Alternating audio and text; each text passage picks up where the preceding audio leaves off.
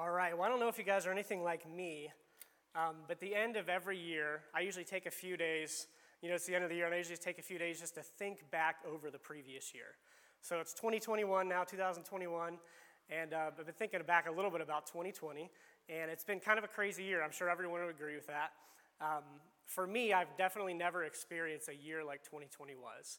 And um, as I thought back over it, just kind of blew my mind thinking about some of the things that happened over 2020. So some, these are some of the big highlights from 2020. Some, most, most of them were bad things, honestly. But one of the big ones I remember from 2020 was this one. It was the murder of George Floyd. So back in 2020, one of the biggest events uh, was when a white police officer, we saw all over the news, literally knelt down on the neck of a black man named George Floyd for over, I think, seven minutes it was. And if you guys remember that, I'm sure you remember it pretty vividly, like I do, because it was over. It was played on the news over and over and over. But just remember how heartbreaking it was, and just how um, like sad it was to think about that moment when we saw on the news replayed over and over and over the murder of this black man by a police officer and, and the injustice from that. And then once that happened, that caused all kinds of racial tension. There's always been racial tension in this country from, from its founding, we know that. But it caused the racial tension to really heat up and like come back in a, in a vicious way. And that, that tension grew into first like protests. So we saw people going out and lots of good people peacefully protesting the murder that had happened and the injustice in our country. And we saw that happen. Um, but then some of those grew into riots. And we saw like craziness in the streets. We saw billions of dollars of property damage and just violence in the streets and even the loss of more life because of those protests that eventually some of them turned into riots. And then something we may not even remember, even though it was this, this last year, is all the wildfires on the West Coast. So out in California, there was all these wildfires raging. And I remember some of the videos in the news and seeing the smoke-filled skies and seeing the fire all over California and some of the other places out in the West. and just recently, we've dealt with this big thing we, that we have every four years we call the election. So we have this election cycle that just, just is coming to a close now. And I don't know if you guys remember the feelings of that, we just had it, but the stress and the fear surrounding the election. So every time we turn on the news, we have some person on the news or even on regular TV shows now trying to convince us who we should vote for, trying to convince us whether we should vote Republican or Democrat, and giving us this idea that that's going to change everything and that's going to make our lives perfect. And we had all this stress um, and fear surrounding the election, and that still even goes on today. And then, of course, probably the biggest news of 2020 is the coronavirus, right? What's been come to be called COVID 19. And we've heard about that over and over and over in the news and all over our Facebook feeds and all over any social media feeds. Again and again and again, it's the coronavirus and it's people's strong opinions about what it means and how to protect ourselves from it. We've been completely inundated with it. With the numbers of new cases we hear every morning, the numbers of hospitalizations, how the hospitals have been overwhelmed and filled, and then also the number of deaths. We see it over and over and over. And for some of us, we probably start every single morning looking at the news feeds to see where we're at with coronavirus, what level our county is in, how bad it is in our state, how many deaths are out there, all of those different things. We've been completely inundated with the news of the coronavirus or COVID 19, and it's been basically inescapable for us. So, those are just a few of the stories from 2020. Um, lots of like negative stories out there we've seen. And all of these stories have one thing in common when we look back at 2020. And the, the biggest thing I see that they have in common is they all cause a reaction of fear in us. They all cause a reaction of fear.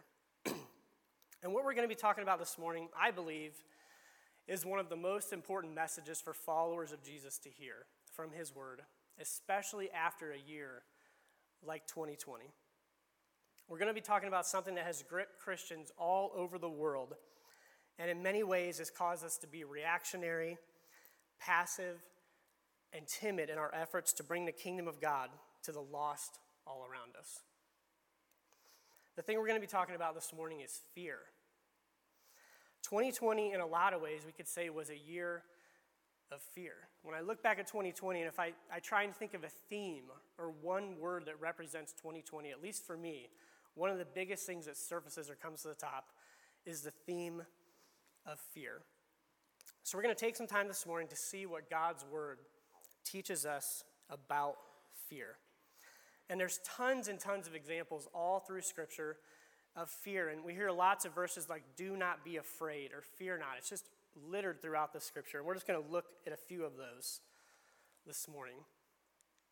So the first one we're going to look at is in Matthew 8, verses 23 to 27. And this is just a short story of when Jesus and his disciples got on a boat for a little bit. So it says this in verse 23. And when he, that's Jesus, and when he got into the boat, his disciples followed him. And behold, there arose a great storm from the sea, so that the boat was being swamped by the waves. And that just means the storm was so big that the waves were actually coming over top of the boat, and the, and the water was getting in the boat. The boat was being swamped by the waves, but he, that's Jesus, was asleep. So there's this big storm. Jesus and his disciples are on the boat. Jesus is probably below deck somewhere sleeping, and his disciples are above. In verse 25, it says this And they went and woke him, saying, Save us, Lord, we are perishing. And I find this really fascinating the way Jesus responds. So if we just look at the story again, Jesus and his disciples are out, out at sea, and there's this, these giant waves crashing, about to like crash the boat. You know, the, the water's literally coming to the boat. His disciples are afraid, rightfully so. We'd all be afraid too if we were in that situation. And they go to Jesus and they say, Lord, save us. We're, we're perishing. We're going to die. And this is Jesus' response in verse 26. He says this Why are you afraid, O you of little faith? Why are you afraid, O you of little faith? Then he rose and rebuked the winds and the sea, and there was a great calm. And the men marveled, saying, What sort of man is this, that even the winds and sea obey him. So, the first story here, we have Jesus and his disciples out on the boat. Jesus' disciples are rightfully afraid, it seems like. And they go to Jesus asking for help so they don't die. And his response is, Why are you afraid, O you of little faith? He actually rebukes his disciples, saying, Why are you afraid? You know I'm here. You know I'll take care of you. The next we're going to look at is a parable from Matthew 25, verses 14 and onward. And this is the parable of the talents. And in this parable, Jesus is trying to give an example of what the kingdom of God looks like. So he's telling a parable or a short story to help his followers understand what the kingdom of God is like. So he says this For it, and it is the kingdom of God, so for the kingdom of God will be like a man going on a journey who called his servants and entrusted to them his property. To one he gave five talents, to another two, to another one, each according to his ability. Then he went away. So Jesus has these people that are listening to him, and he says this I want to I wanna tell you about the kingdom of God. I want to explain something to you. He says it's, it's like this it's like a man, this person who's over some property, he's probably an important person, is going on a journey. And he's going to be gone for a while, so he needs to have some of his servants manage his things for him. So he calls three servants together and he portions out different amounts of money to them, or talents, as the scripture says. To one he gave five, to another he gave two, and to another he gave one. Then he went away on his journey.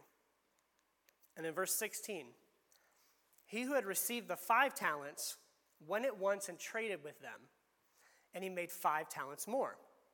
He also, with the two talents, made two talents more. So the first two servants, they went out and invested the money somehow or did some trading, and they both doubled the amount that their master had given them. They both, they both doubled the amount of talents their master had given them. Then in verse 18, but he who had received the one talent went and dug in the ground and hid his master's money. So the first two, they doubled the money for their master. Then the third went and dug a hole, put the talent in the hole, and hid it. Now, after a long time, the master of those servants came and settled accounts with them. So the master returned and he called his servants together and he said, I want you to tell me, I want you to let, to let me know what you did with what I entrusted you with and what you received back from that. Verse 20. And he who had received the five talents came forward, bringing five talents more, saying, Master, you delivered to me five talents. Here I made five talents more. His master said to him, Well done, good and faithful servant. You have been faithful over a little, I will set you over much. Enter into the joy of your master. So the first servant that doubled the talents, went from five to ten, came and showed his master. His master was excited. His master rewarded him for that. And then in verse 22, and he also, who had the two talents, came forward, saying, Master, you delivered to me two talents. Here, I have made two talents more. So again, the second servant did the same thing. He went out and doubled what the master had given him. And then in verse 23, his master said to him, Well done, good and faithful, faithful servant. You have been faithful over a little. I will set you over much. Enter into the joy of your master. Then in verse 24, he also who had received the one talent came forward, saying, Master, I knew you to be a hard man, reaping where you did not sow, and gathering where you scattered no seed. Listen to what he says in verse 25. He said, So I was afraid. I knew you to be a hard man. I knew, to be, I knew you to be a tough master, a strong master. So I was afraid. And I went and hid your talent in the ground. Here, you have what is yours. So the, the third servant was afraid of his master. And he was afraid that he wouldn't be able to live up to the expectations that his master had for him. And instead of going out and investing the money and making more or starting a business or something like that, he, he hid it in the ground because he was afraid. And listen to how, to how his master responds in verse 26. But his master answered him, You wicked and slothful, or wicked and lazy servant. You knew that I reap where I have not sown and gather where I scattered no seed. Then you ought to have invested my money with the bankers, and at my coming, I should have received what was my own with interest. So he looks at him, has some very strong words. He says, You wicked and slothful, or wicked and lazy servant. You knew that I was a, a strong master, a strong man. You should have at least gone and opened a savings account, put it in there, and then I would have got a little bit of interest when I returned. So take the talent from him and give it to him who has the ten talents. For to everyone who has will be given more and he will have an abundance, but from the one who has not, even what he has will be taken away. And cast the worthless servant into outer darkness. In that place there will be weeping and gnashing of teeth. So again, we have this story, and Jesus is comparing this story to the kingdom of God. He's like, hey, this is what the kingdom of God is like. Like, God is going to give us talents, ways that He wants us to be used by Him. And we need to go out and use those so he can say, Well done, good and faithful servant. We don't want to be like that third servant who went out and hid his talent in the ground because he was afraid. And then the next thing here this is uh, the Apostle Paul writing to Timothy in 2 Timothy 1. And uh, the Apostle Paul was one of the early leaders of the church, and Timothy was a young uh, elder or pastor, like church leader at the time. And he, he's writing to Timothy and kind of encouraging him and helping him remember not to do some things and, and, what, and what to focus on. So in verse 5, Paul writes this to Timothy I am reminded of your sincere faith, a faith that dwelt first in your grandmother Lois and your mother Eunice, and now, I am sure, dwells in you. So he starts off, Paul saying this Hey, I'm reminded of your faith, and not, not just your faith, but also the faith of your mother and the faith of your grandmother. I'm reminded of this legacy of faith that is in your family. And he says, That's why I'm writing this. See, when I, when I see that verse, I, I can't help but think of some of the families of this church this morning that have multiple generations of followers of Jesus represented in the kingdom of God. It's, it's, that kind of thing. I'm reminded of that. A faith that dwelt first in your grandmother and then in your mother and is now in you. Verse 6, he says, For this reason, I remind you to fan into flame the gift of God which is in you through the laying on of my hands. So he's saying, hey, remember the gift God is giving you. I want you to fan that into flame. So it's, it's the idea of like starting a fire. I don't know if you guys like starting fires when you're camping or anything like that. You're getting ready to roast some marshmallows, you start a fire. But you start off with a spark, or maybe you start off with a flame, right? And first you, you have some sort of paper or cardboard or something like that, and you light it. And then you have small pieces of wood, like kindling, and you get those going, and maybe you wave it with a piece of cardboard, or you get down and blow on the fire, right? And you take that little flame and you blow on it and you make it into a bigger and bigger flame, eventually into a fire. That's the idea of what Paul is saying to Timothy. He's saying, I want you to fan into flame the gift that God has given you. And in verse 7, this is some very powerful words from Paul. He says, For God gave us a spirit not of fear, a spirit not of fear, but of power and love and self control. And I just want to take a couple minutes and talk about those different elements in that verse. So the first one there is God gave us a spirit not of fear. And we look back at the Greek word for fear there, it's, it's fear, but it's also the idea of cowardice or timidity. Some versions of the Bible actually say like timidity, or God did not give us a spirit, you a spirit that makes you afraid. So Paul is saying to Timothy, hey, you have the Spirit of God. Literally, you have the Spirit of God living in you. And God did not give you that Spirit. God did not put His Spirit in you so that you would be afraid or that you would be timid. No, on the, on the other hand, he, he did the exact opposite of that. He gave you a spirit of power and of love and of self control. And then we look at the word power there. Now, that's not, of course, some like earthly power. It's not big muscles or being powerful like a CEO, anything like that. It's not this earthly power. That's not the idea. Again, it's the idea of this supernatural power that comes from the Spirit of God living inside of us. It's a, it's a power that the world can't even understand. And then the next one he says is love. And again, that's not an earthly love, that's not some kind of physical love. It's a supernatural love coming from the Spirit of God living in us. It's the kind of love that causes followers of Jesus to go places that other people won't go.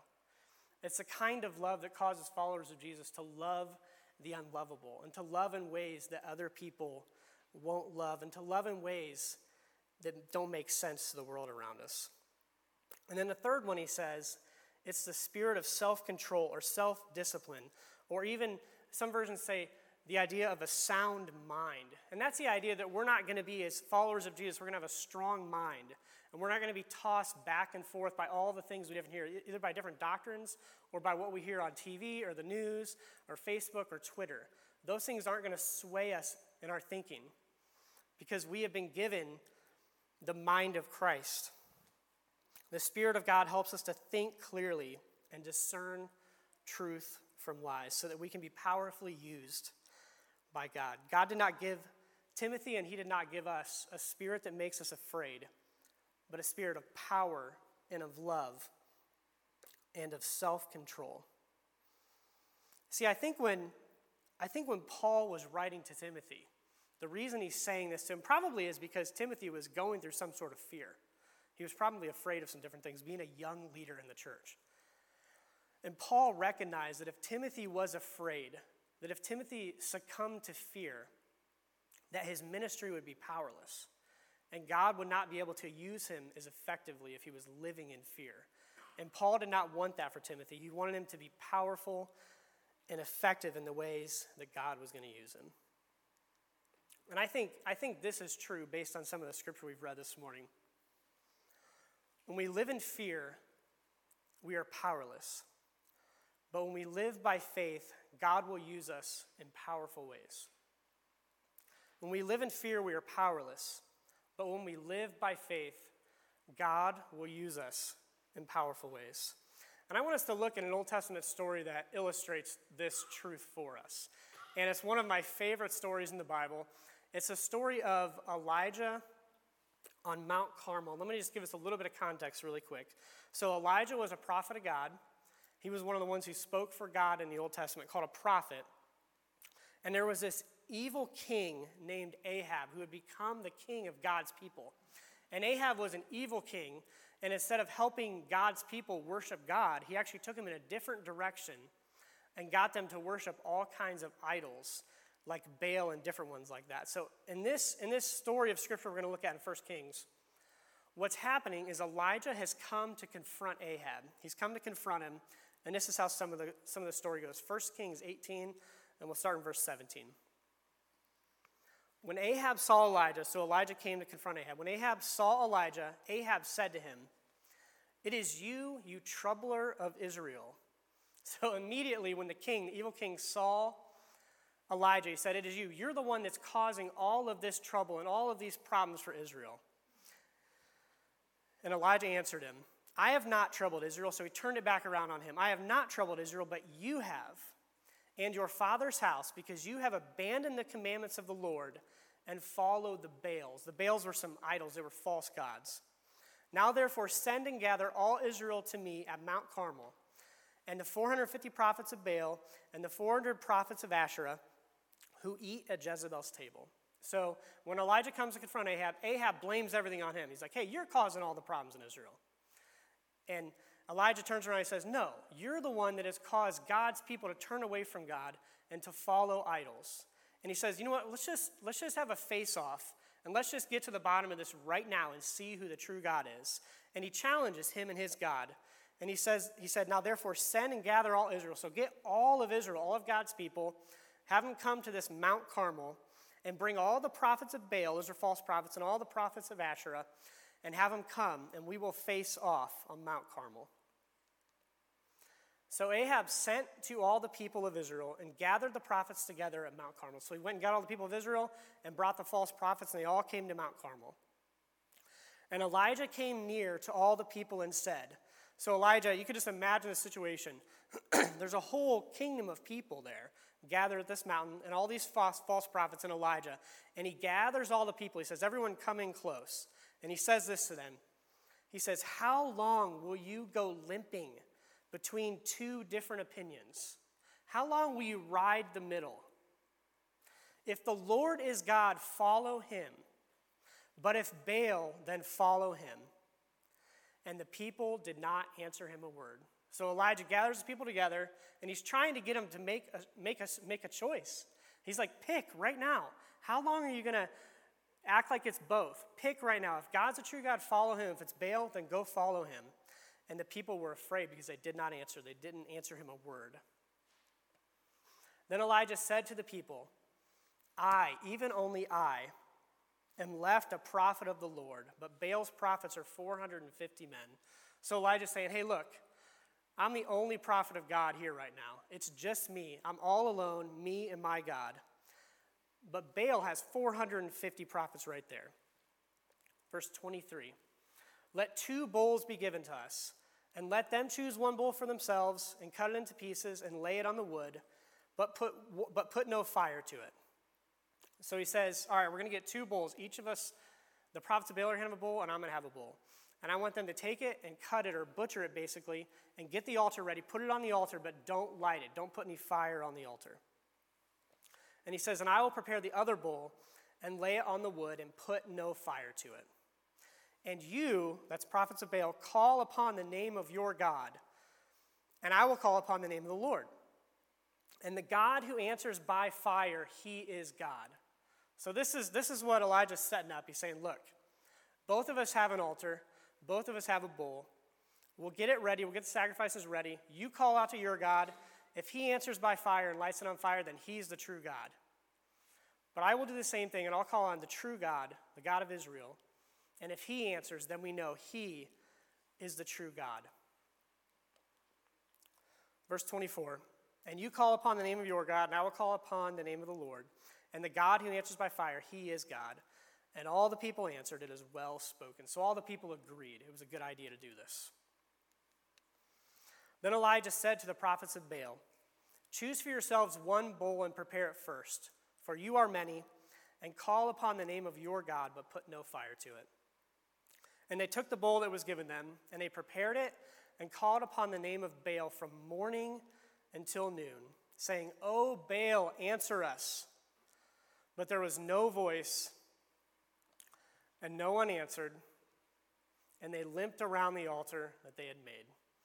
So from morning until noon, the, the prophets got, the, got everything ready, got the sacrifice ready, and they called out for Baal and yelled for him, crying out for him from morning until noon, but there was no response. No response from their God. And this part is this part is awesome. In verse 27.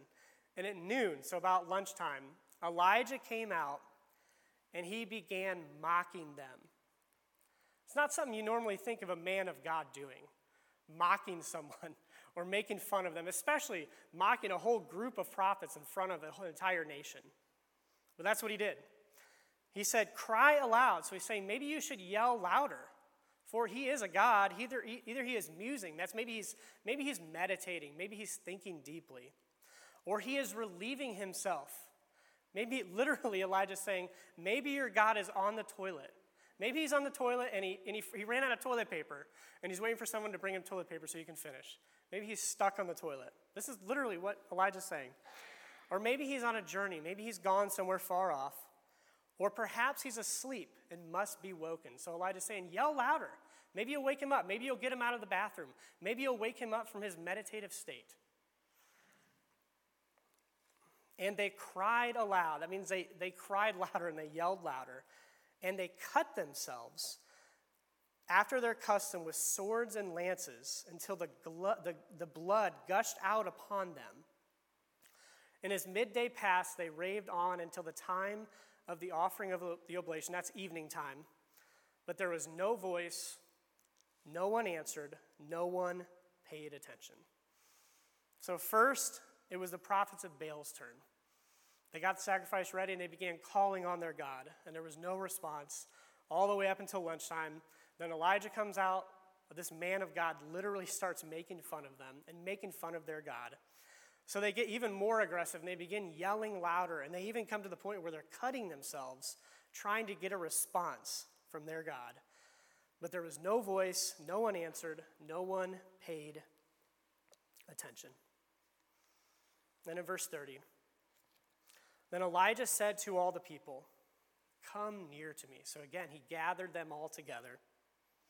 And all the people came near him, and he repaired the altar of the Lord that had been thrown down. Elijah took 12 stones, according to the number of the tribes of the son of Jacob, to whom the word of the Lord came, saying, Israel shall be your name. So he took 12 stones because of the 12 tribes of Israel, is what that's saying. And with the stones, he built an altar in the name of the Lord. And he made a trench. So it seems like he got a shovel or something like that, and he dug a trench around the altar, as great as could contain two seahs of seed. Those are just measurements of seed. So Elijah rebuilds the altar, and he doesn't stop there. Then he digs a trench around the altar, like a little ditch. And he put the wood in order and cut the bull in pieces and laid it on the wood and said, Fill four jars with water. And that word jars, it, when I hear the word jars, at least for me, I think of like a little mason jar. That's, that's not what it was at all. Some, some other versions, like the King James, use the word barrel there. And most uh, like biblical scholars think that they were these big, like clay vessels that probably held about 30 gallons of water, which would have weighed about 250 pounds. So that's what we're talking about. So he says, fill four jars or four barrels of water and pour it on the burnt offering and on the wood. and they did that, and then he said, Do it a second time. And they did it a second time. And he said, Do it a third time. And they did it a third time. And the water ran around the altar and filled also the trench with water. So now it's Elijah and his God's turn. And you can see Elijah, it's just, it's just him and God versus all of these hundreds of prophets of Baal and versus the king. And he, he, make, he, he makes the odds even more against God. and he says, I want you to fill these giant barrels of water and just drench this altar and this sacrifice and this wood with water to the point that it would have just been sopping wet and there was water all around it. And at that time, at the time of the offering of the oblation, again, that's evening, Elijah the prophet came near and said, O Lord, so he's praying here, God of Abraham, Isaac, and Israel, let it be known this day that you are God in Israel, and I am your servant, and that I have done all these things at your word. Answer me, O Lord, answer me, that this people may know that you, O Lord, are God and that you have turned their hearts back. And I love, I love seeing the difference between how Elijah interacts with his God and how the prophets of Baal interacted with their God. So we have the prophets of Baal on one hand that are running around acting like crazy people, yelling and screaming and cutting themselves, trying to get an answer from their, their God.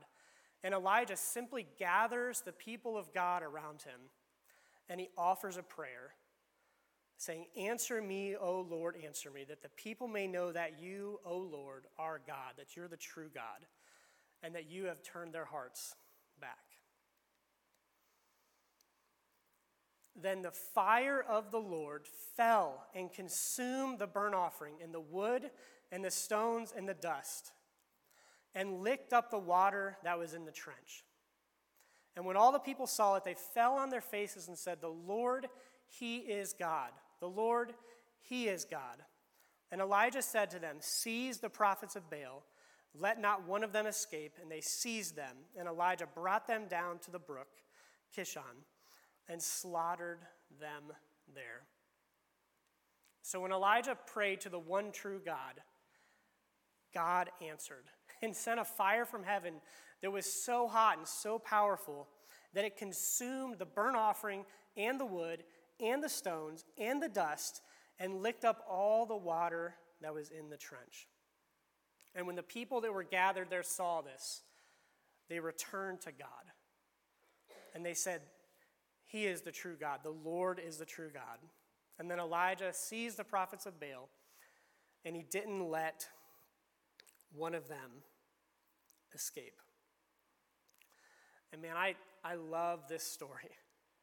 I love seeing this bold man of God who seems fearless in these moments. And he, he did that because the Spirit of God that was welling up within him. And Elijah was not passive. Actually, the opposite of that is true. He was, he was full of strength and he was aggressive. And in these moments, he was very decisive. And you know what? Sometimes when I, when I read a story like this, it kind of messes with my view of what a Christian, a, a Christian leader is. Because many times in this world, I feel like a lot of Christian leaders feel like they need to be passive and they walk around in fear. But we don't see that with Elijah. He was aggressive and he was full of strength. And again, I believe this is true. When we live in fear, we are powerless. But when we live by faith, God will use us in powerful ways. And we see that in the story of Elijah on Mount Carmel. And let me just say this just quickly, just so it's clear. I'm not, I'm not trying to say, especially after a year like 2020, that we shouldn't be wise. I'm not, I'm not trying to say that at all. And I'm not trying to say that we shouldn't take precautions. But I, I do believe the scripture is clearly telling us that we should not live in fear, not have a spirit of fear. And you know, maybe, maybe some of us that are here this morning, or even some of us that are watching online this morning, maybe when we, we hear some of this scripture and we see what the Bible says about fear, and we hear the story of Elijah and see his strength from God, maybe some of us this morning like are being convicted by the Holy Spirit, that maybe we need to repent of the fear we've been living in. Maybe we've allowed the spirit of fear to control us. And we haven't done some of the things that God has wanted us to do, and we haven't lived by faith. And maybe we need to do that this morning. You know, and, and all of us, I believe, have legitimate re- reasons to be afraid. We have legitimate reasons for it. Maybe when we look back at our life, there's mistakes that we've made. I've made lots of mistakes. And maybe become, because of some of those mistakes, it causes us to live in fear. Maybe there's failures from our past. We think back of the ways we failed. And we're like, God can't use me. I'm a failure. I've done this. Maybe that's what's holding us back. Maybe ways that we've been hurt by other people. Maybe the ways that other people have sinned against us cause us to fear and cause us not to trust God. We all have legitimate reasons to be afraid. But maybe we should take those things and place them in God's hands. And it says in the Bible, lay those at the feet of Jesus. So he can help us to no longer live in fear and to give some of that control over to Jesus. And when I, when I think of this, this story of Elijah, it's amazing to see this man of God just full of faith. And he, he seems perfect. And he seems like he can never fail, and it seems like he can never make a mistake. But there's something else that's included in this story that I believe like the Holy Spirit sovereignly left in the scriptures just to help us and encourage this, encourage us. And it's in 1 Kings chapter 19. It's just the next chapter over from the story we have just read. So we have Elijah, this man full of faith, who's fearless, who faces off with an evil king. and all of these hundreds of prophets of Baals. He faces off, and God brings the victory. And this is what happens the next chapter over. Ahab, that evil king we talked about, told Jezebel, that's his wife, who is very evil. So Ahab went and told his wife, Jezebel, all that Elijah had done, and how he had killed all the prophets with the sword. Then Jezebel sent a messenger to Elijah, saying, So may the gods do to me, and more also, if I do not take if I do not make your life as the life of one of those by this time tomorrow. So the king's wife, the evil Jezebel, she sends a message to Elijah, and she basically says, Look, if I don't kill you by tomorrow, I want to be like one of those prophets of Baal who was slaughtered. I'm coming for you. I'm coming to kill you. And the brave, perfect man of God Elijah responds this way in verse 3. It says, Then he was afraid, and he rose and ran for his life. Then he was afraid, and he rose and he ran for his life. So even the amazing prophet of God, Elijah, who faced off with the king and all the prophets, succumbed to fear. We all do. We all have things that we're afraid of, and we all succumb to fear sometimes. But maybe we need to release control of some of those fears to God, place it in His hands, and lay our burdens at His feet. And then we can be used by God. And guys, when I, when I think about being used by God and I think about all the things that Paul said to Timothy, and then the story of Elijah and how he's used by God, I'm sure you would agree. If you're a follower of Jesus this morning and you have the Holy Spirit of God living inside of you, I'm sure you would agree that you want to be used by God, just like I do, in powerful ways. I think we all want that. I think we all want to be used by God. And let me ask you this what would happen if we would release our fear to God and repent of that and live by faith? What could God do? What could God do through us if we stop living in fear and live by faith? How could God change us? How could God change us as a group, and how could God change you personally? How could God change the people around us? How could God change this church? How could God change Gospel Memorial Church if we would live by faith? How could God change this community, this hurting, needy community all around us? How could God change this community if we would live by faith? And how could God change your family? How could God use you to change your family? I encourage you to just think about some of those questions as we close our time this morning. So, we're going to close in a time of worship. And as the uh, band members come forward, and as we have a, just a song here to close our time, I would just encourage you to let the Holy Spirit speak to you this morning. Maybe it's to convict you, maybe it's to encourage you. Just let the Holy Spirit speak and listen to Him.